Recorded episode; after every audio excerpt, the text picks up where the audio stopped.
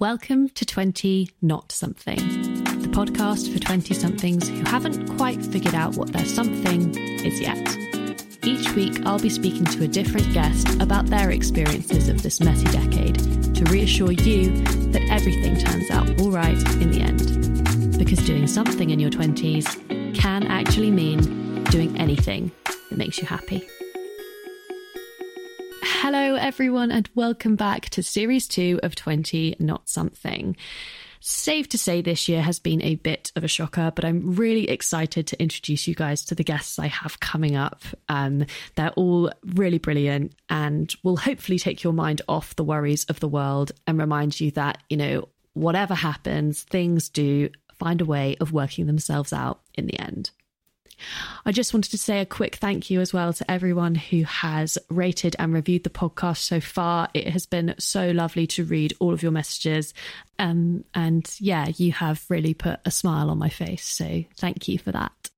Also, want to give a big shout out to the composer and producer of this podcast, Pete Haff. Thank you for agreeing to work with me again on a second series. You are an absolute lifesaver in many ways, and I appreciate you so much. Anyway, enough rambling from me. I hope you guys enjoy season two. And yeah, on with episode one. Kicking off season two is the wonderful Nicola Linney. Nicola's 20s were mostly spent gallivanting across the globe, taking every opportunity to go somewhere new and try something different. After graduating from uni in Liverpool, Nick managed to secure a role in an agency working for Dell. Slightly uninspired by the job, she stayed there for a few years in order to save up enough money to go travelling. Excited, nervous, but mostly shitting it, Nick booked a one way ticket to India, where she stayed for six months before travelling on to Asia. It was there, amongst the partying and hostel hopping, that Nick met her now husband. But when he decided to go back to the UK, she knew she still wasn't finished with this new world she was discovering, and instead ventured over to South America alone for a year. However, after a nasty surfing accident in Peru, Nick was forced to return back to the UK. But every cloud has its silver lining, and when she arrived back home, she met up with her husband to be, and they both ventured off to India together, journeying from the north to the south on an old Royal Enfield bullet bike. Nick landed back in London and joined a design studio where she worked for three years before hopping on a plane to Sydney and never looking back. After continuing to work in advertising, Nicola transitioned into talent management and coaching for the industry, which is where she is today. Nicola's 20s just goes to show that it is totally possible to fulfill those travelling desires and secure a prosperous and fulfilling job at the end of it. You should never have to feel like you need to choose between jetting off and settling down, and often it's the total terrifying presence of the unknown, which, when nurtured properly, can actually bring so much clarity. Nick, welcome to 20 Not Something. Wow.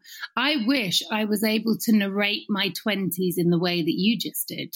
it makes it sound so much better than the shit show I delivered. Is it a slightly more romanticized version that what you would have come up with? Exactly, just really nice. You know, when you hear someone else tell your story, you're like, oh my God, I actually sound interesting. you are interesting. uh, funny, it's funny. No, it's good. It was really lovely to hear. Actually, I mean, there was there's definitely a few colourful stories in between, but probably not appropriate for a um, you know a podcast such as this. oh, I don't know. I, I feel like our listeners would be intrigued to hear that. Yeah, um, so I thought I'd I'd kick things off um, by asking you the same question which I ask everyone, and yeah. that is, when you were looking into your 20s decade, what was the one thing that you wanted the most? Gosh, when I was in my 20s, um, God, what did I want the most? Um, that's a really good question. I think probably what I actually wanted the most, and I'm not saying it was a valid desire, but I think it was kind of like some form of validation. I think there was this mm. sense of like needing to feel uh, validated, accepted, worthy, as if I counted for something, maybe like, uh, mm-hmm. you know, coming out of uni, yeah, I don't know. I think we all come out of uni a bit bleary eyed, and you know, we, we come from this world where everything is based on uh, test results and scores and marks and feedback. And I think it takes a long while to kind of get out of that uh, system, you know, where you, mm. where, where really everything you are is defined by someone else. And so there's this sort of sense of like you go out to work, the job you get somehow validates you to yourself. You know, the feedback you get in the world somehow validates you to yourself. And it's like you live in this really extrinsic extrinsic version of yourself that mm. makes sense for a period of time and then it, it really stops making sense at a certain point as well. Yeah, it's so true. And I think adding to that, like when you come out of education in general, a lot of your success or luck relies on somebody else. Whereas in an in an education environment, at least, you know, you know that if you study for a test and you know all the information and you regurgitate it, that you will get a good mark. But like it's not like that when you go and get a job. Um, so yeah, I definitely relate to that. Yeah.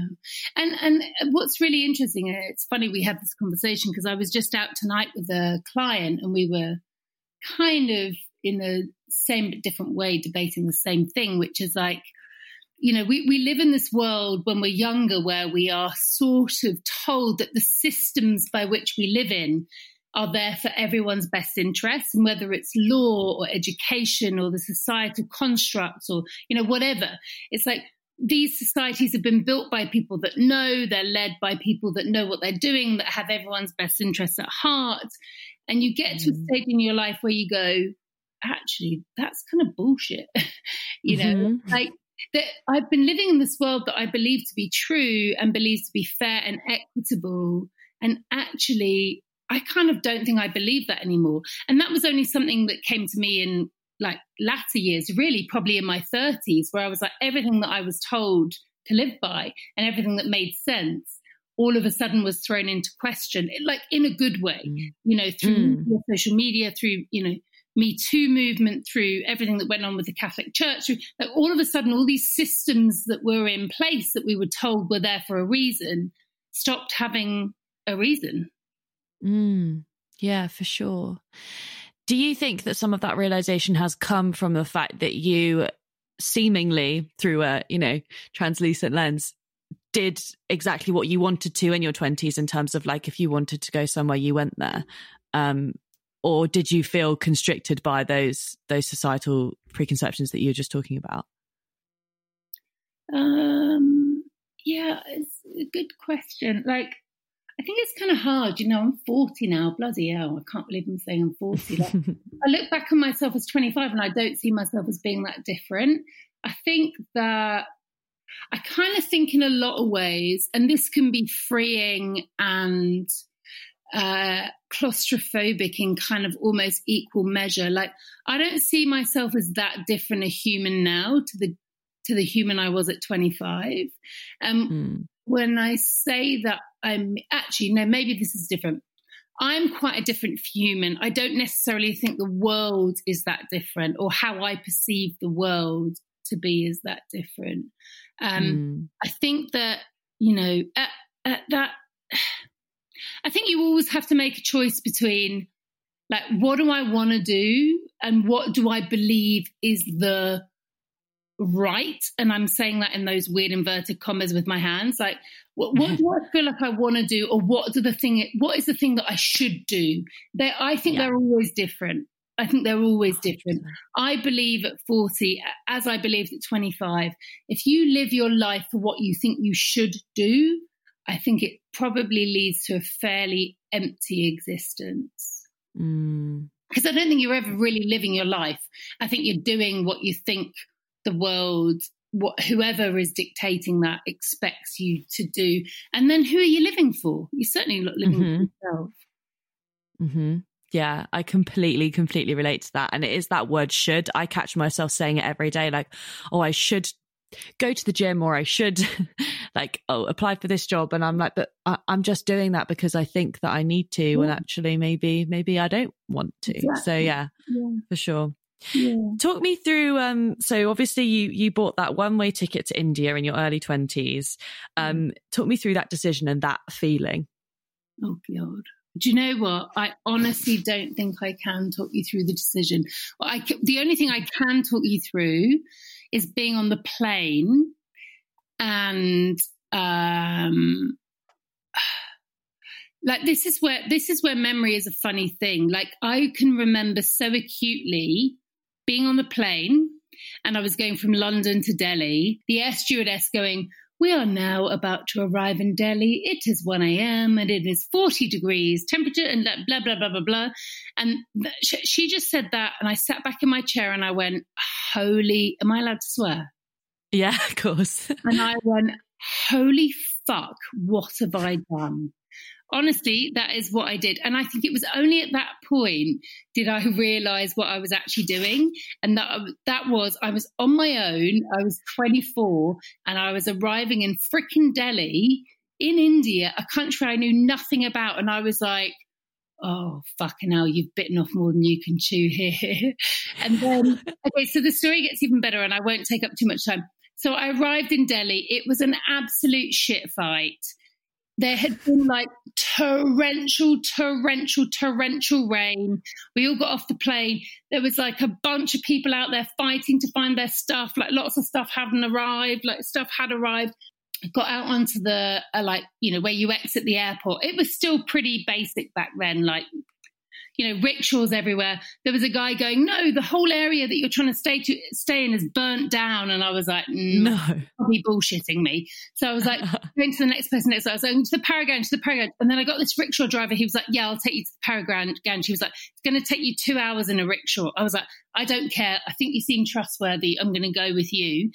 So I got on a tuk tuk. The flooding was so bad in Delhi, like all the water was gushing into the tuk tuk. It kept breaking down. start it up.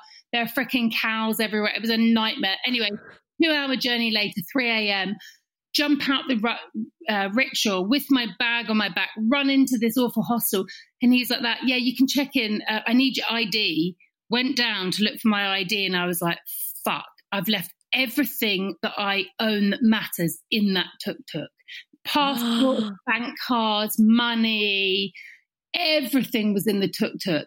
So I had to run out back down into the street, literally through probably about a foot of water, running down the street, tuk tuk after tuk tuk after tuk tuk, found the tuk tuk I was in, and I was like, oh my God, I cannot believe I'm such an idiot. Thank you so much. You saved me. Ran into the hotel and I booked in. And I was like, I think I need a flight back tomorrow morning. I can't handle this shit. I am useless. And then I was like, yeah, tomorrow morning I'm going to go. And then I didn't. I ended up staying six months. But at that moment in time, I was like, Nicola Linney, you are a freaking loser. You cannot do this shit. Oh my gosh, that's such a brilliant story. Oh, Thank you. one of many, one of many, let me tell you. One of many oh. like how am I even still alive? Like seriously, I should not be alive. But but you clearly did, you know, find your feet and it must have been in your element, you know, to just stay in India and then go on to Asia and so you know, every cloud. yeah.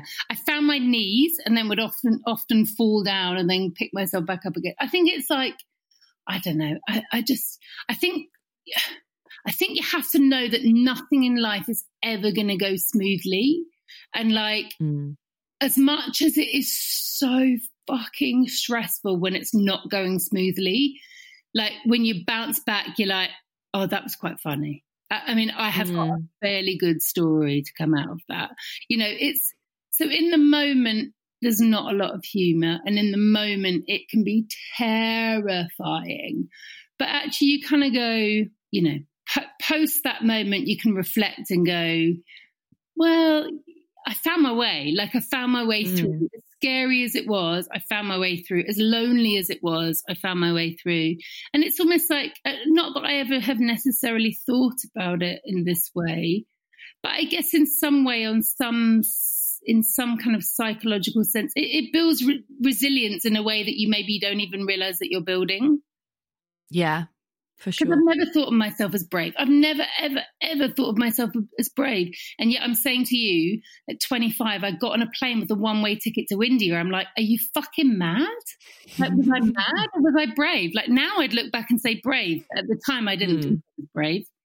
Mm, it's interesting that, and I think we gain a lot of confidence in retrospect, you know, when we look back at things that we've done and we're like, oh, actually, I'm quite proud of that now. When at the time it was like, oh, I'm just going with the flow or or doing whatever. Mm. So did you ever feel um I don't know whether you stayed in touch with a lot of people back home, but I think in our early twenties a lot of people will either go into a a nine to five job or, you know, fuck off around the world traveling. And there is that distinct sort of difference.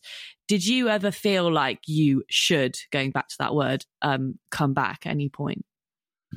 Um, did I ever feel like I should come back at any point? I mean, I mean, I found myself in some kind of pretty dodgy situations where I was like, you know, maybe like a cat, your luck's run out. Like maybe this is your point where you should kind of call it a day. But then I feel like there was, I, I always had this thing, like I feel like I always had this thing that stuck with me even after the first day, which is like, right now, this is fucking terrible. This is terrible and this is terrifying. Mm. Okay, don't make any decisions from this point. Go to sleep if you can sleep, assuming you can sleep. Wake up in the morning and then and reassess. So there was mm. always this kind of, and I feel like that's actually a relatively decent lesson in life is like, you know, we can be utterly flooded and overtaken by emotions. And in the moment, it can feel like you're always going to feel that way. But like, if you're just able to go when you're in that space and in that time, go, do you know what? Probably nothing good is going to come of me making any fucking decision right now, whatever it is. So I'm just mm. going to try and sleep if you can sleep, you know, different for different people. Wake up in the morning, reassess, and then try and make a decision that is from a different space within yourself, you know, that's maybe not uh not quite as emotionally charged or not quite as raw, you know? Mm, mm. So when you were in Asia then, um, obviously met, I don't even know what your husband's name is. James Davis, JD. JD. No, JD. nice. Um, so when you met James, obviously, you know, you clearly had some sort of connection, but then you decided to go your separate ways. And I think that's really quite beautiful because you clearly knew that, you know, you weren't, you weren't done out there, even though he was going back. What made you decide to go to South America? Oh, Jesus, I feel like this is another podcast, to be honest, Emma. But um, okay, what decided to go? So we had two weeks of amazing romance. Um, you know, I probably can tell you now I've only fallen in love with two people in my life. James was one of them, and the other one was my um, ex boyfriend from when I was at uni. So, like when I fall, I I really know that I mm. fall. Like it doesn't happen often to me. So when it does, it's like it's kind of all consuming. Um, he had responsibilities and commitments and a situation in his world that was nothing to do with me, um, but that was massive to him. And so I had to let him go as much as he had to let me go.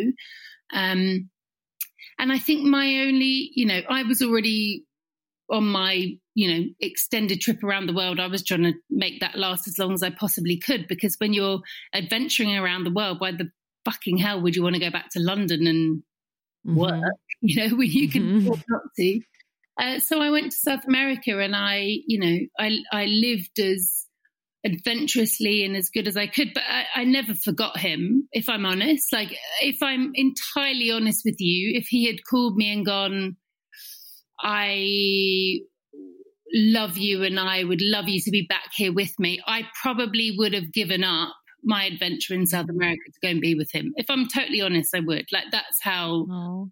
that's how much I loved him. Um, you know, as it happened, that isn't how it worked out at that time, but weirdly things come good. So, you know, years later we found each other again and, you know, now we're married and living in Sydney, and he's still doing my head in in different ways. So, you know, lo- you know, love is love, and I think that uh, yeah, I feel, I feel like I just, I don't know, I guess hindsight's a really easy thing to say, but I feel like I knew something when I saw him. I knew that we had a, I don't know, it's, it's otherworldly. I don't really know how to mm. explain it, but we had a connection that I knew was not something I'd ever felt with anyone else. And as much as it didn't work out for the first couple of years, um, and it, that was desperately sad for me. Uh, mm. We found each other again. So, you know, mm. it, it came good, but I had to be patient, and I'm really not good at being patient but I don't think any of us are, you know, like mm-hmm. I, I, hear that story and I think, gosh, it's like a beautiful rom com. But actually, when you're in that moment and say for those years when it wasn't working and you missed him and it, like it is awful and you yeah. feel heartbroken and it's like, why is the world doing this to me? Oh, and it's so hard to know that something, yeah. you know, good is around the corner. Yeah. And the only reason I can be this philosophical now is because like we're still together. And, you know, and the crazy mm. thing is, it's like, you know, all the romance from 15 years ago when I was like, oh my God, this is the man of my dreams. Like, oh my God, how can we not be together? This is the same man now. I'm like, are you fucking serious? You're going to leave a wet towel on the bed again? Like, are you fucking serious? Like, so, you know, love morphs. You know, love morphs and it changes, and you know mm. that that's also the reality. But um, you know, I think to share that uh, like to share that level like we will never lose that level of adventure. So you know since our mm. since our adventure in that we did in um, india we then went to you know five years later we went to indonesia together for six months and we adventured there. And then like another five years later we went to central america and we adventured there for four months. So like this is our life. Like we will we are never going to be the people that go to fucking Fiji on a package holiday. Like it just ain't ever going to happen. We are mm. always going to be, hopefully, touch wood for the rest of our days, going to be where can we go next and what kind of adventure can we have? Mm. And like mm. that's beautiful. Like that's a really beautiful thing to share with someone that that's what's going to define your life, you know, post COVID. Mm-hmm. Yeah and it keeps you alive as well, doesn't it? And it keeps things interesting as well. Like traveling somewhere no. with someone, you learn so much about them. Yeah, I mean, not you don't always want to know all the things that you learn. uh, you know, let's be honest. I will have. I do have to say, one of my least fine moments. I can share this right now. Was I did shit myself in an internet cafe in India, and uh, I, I was like really unwell. I was really not feeling well. And I was sending a message back to one of my best friends, Doofy, in London. And I was like, oh, Doofy, I just feel like I'm dicing on the edge of like, and I was like, oh God. And I stood up in the internet cafe and I ran out and the man chased me down the road. And I was like, I will come back. I've just shot myself. I will come back. And he was like, You owe me 10 rupees. You owe me 10 rupees. I was like, I will fucking be back with your 10 rupees. 10 rupees is about 5p, by the way. I was like, I'll be back in a minute. And at that point, I was like, This is when I realize it's all gone so bad. And I knocked on the door of my hotel room, and James Davis answered the door.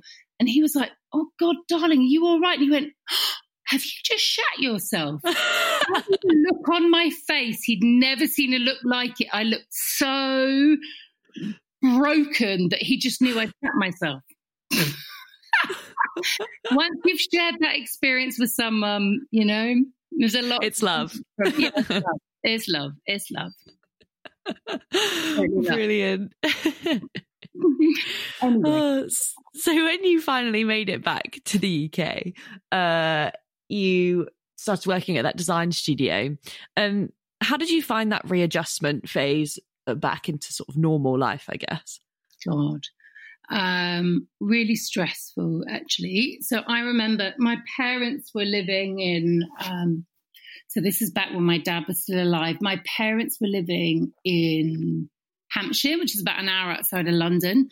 And I was mm-hmm. freaking skint. So I had no money. So I had to move back with them and I got this job in London. Um, yeah, I just remember sitting in their garden, and it had been about two years since I'd worked, and I was just like, I just I felt useless. Like I felt mm. useless isn't the right. Like I felt like I just didn't know the bullshit anymore. Do you know what I mean? It was almost like I didn't know the nonsense anymore. I didn't know how to um, talk the language or uh, or just play the game anymore. It was like this weird feeling of just yeah having somehow being out of the matrix I, I can't even explain it so it was super super stressful um, but really weirdly i had gone to this recruitment agent and i had never worked with a recruiter before but i'd gone to this recruitment agent and she was like oh i've got this little um, creative agency that i'm doing this job for um, they're looking for a account manager new business or whatever i think you should go meet them and um, do you know what? I can't even remember my first interview with them, but I got the job, and and still to this day, the MD of that agency is one of my closest friends. He just turned 60 last week. And I sent oh. him a bottle of wine and we had this FaceTime together. And, you know, that was like what, 50, no, more than 15 years ago. What am I now? 40. Yeah, no, like 15, 16 years ago. We worked together for two, three years, and he's still this amazing human in my life that I'm still really close to. That, mm. you know, and I would say, you know, the, the work relationship was obviously a thing, but actually more that's come out of it is that this is a man that I will have in my life for the rest of my days or for the rest of his. He's older than me. So. Oh, that's that's really lovely. And it's again, going back to that thing of waiting and patience, you know, like he obviously felt so down, but you just had to wait for the right job to come along to sort of pick you up and, and yeah. get you to where you are now.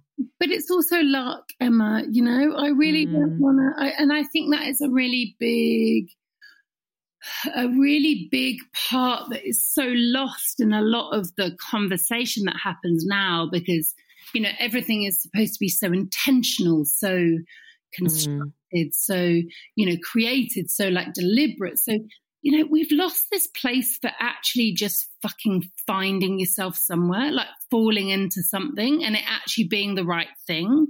And, mm. and I have to say, my entire career, and I'm not, I'm not dressing myself up as a pinnacle of, you know, career magic. I, I have literally fallen in to every job I've ever had.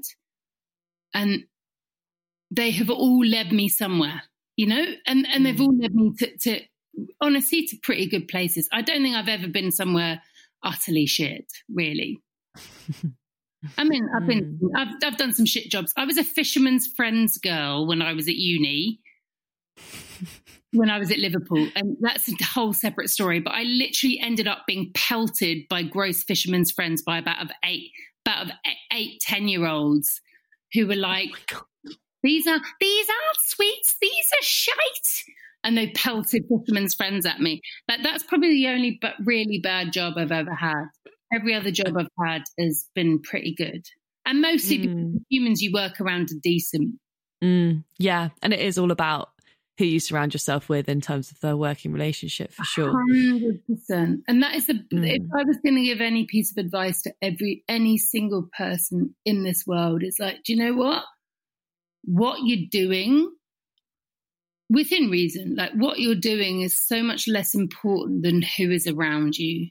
Like if you're working mm. with a bunch of people that are good, that are decent, whose company you enjoy, whose values are aligned with yours, then you're really fucking lucky.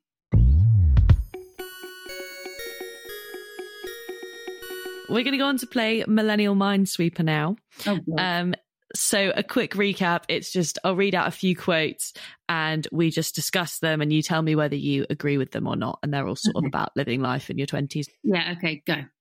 Cool. Uh, so, our first one is In a world where we can be anything, our biggest fear is feeling distinctly ordinary. Oh my God, so true. Mm. So true. Yeah. But do you know what's really interesting around that is like who who defines it? Like my question would be who, who defines anyone's ordinariness? Yeah.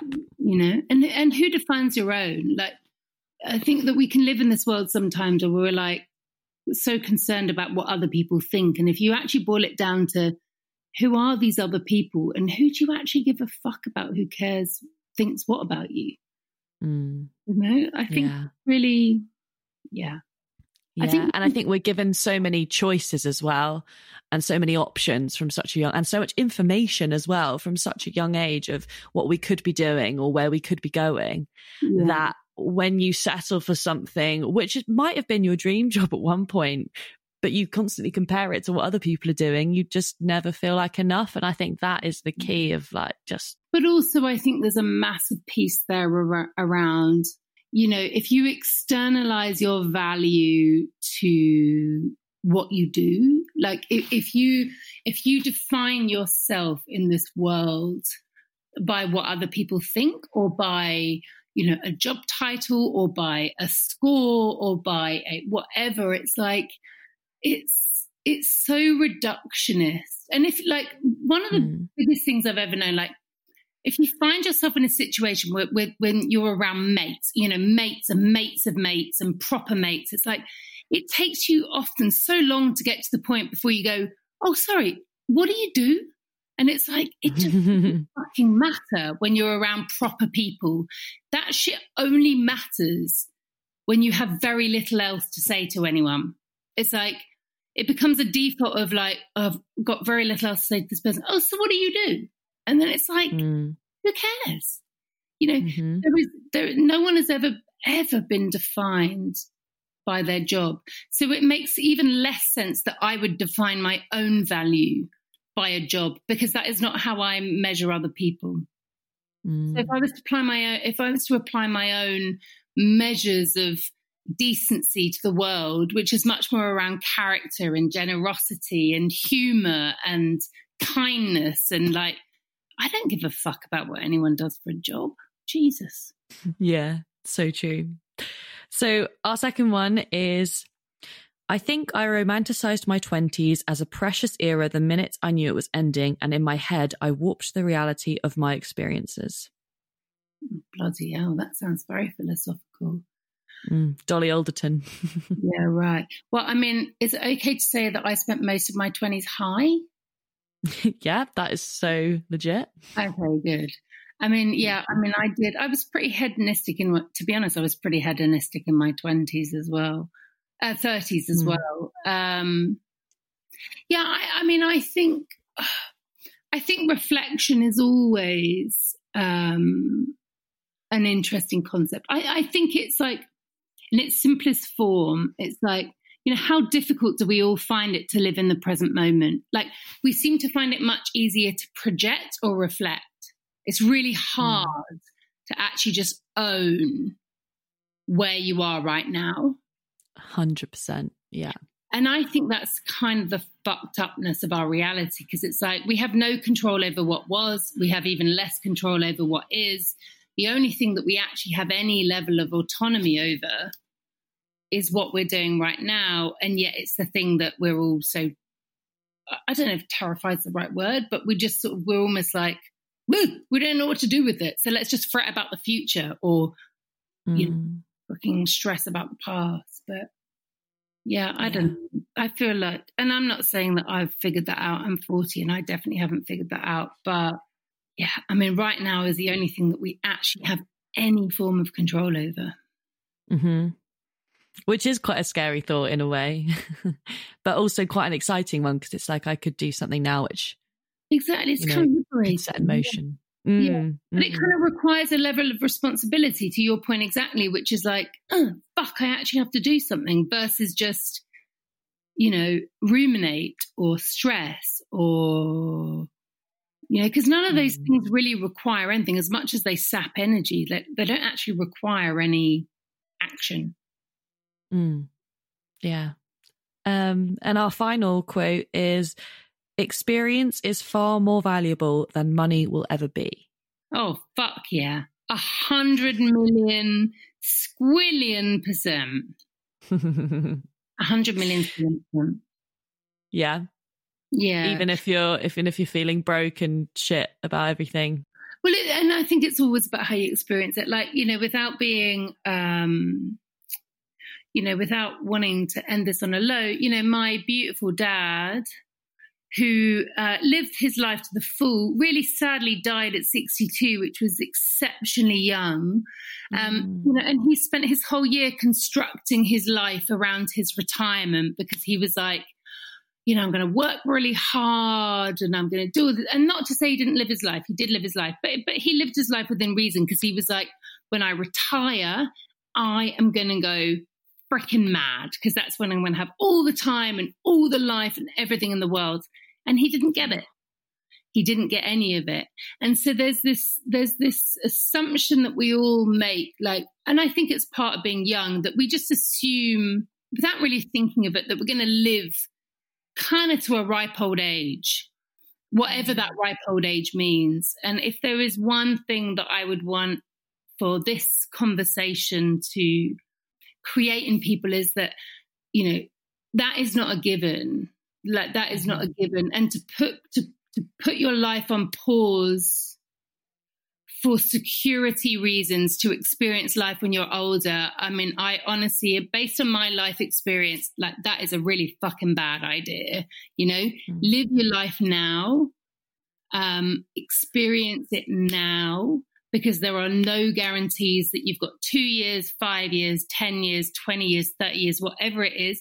And that fucking time goes quickly. Because how old are you now, Em? 24? 20, 24, yeah. 24, 24, okay. So, like, fuck, I remember being 24 literally like it was yesterday. and I'm 41.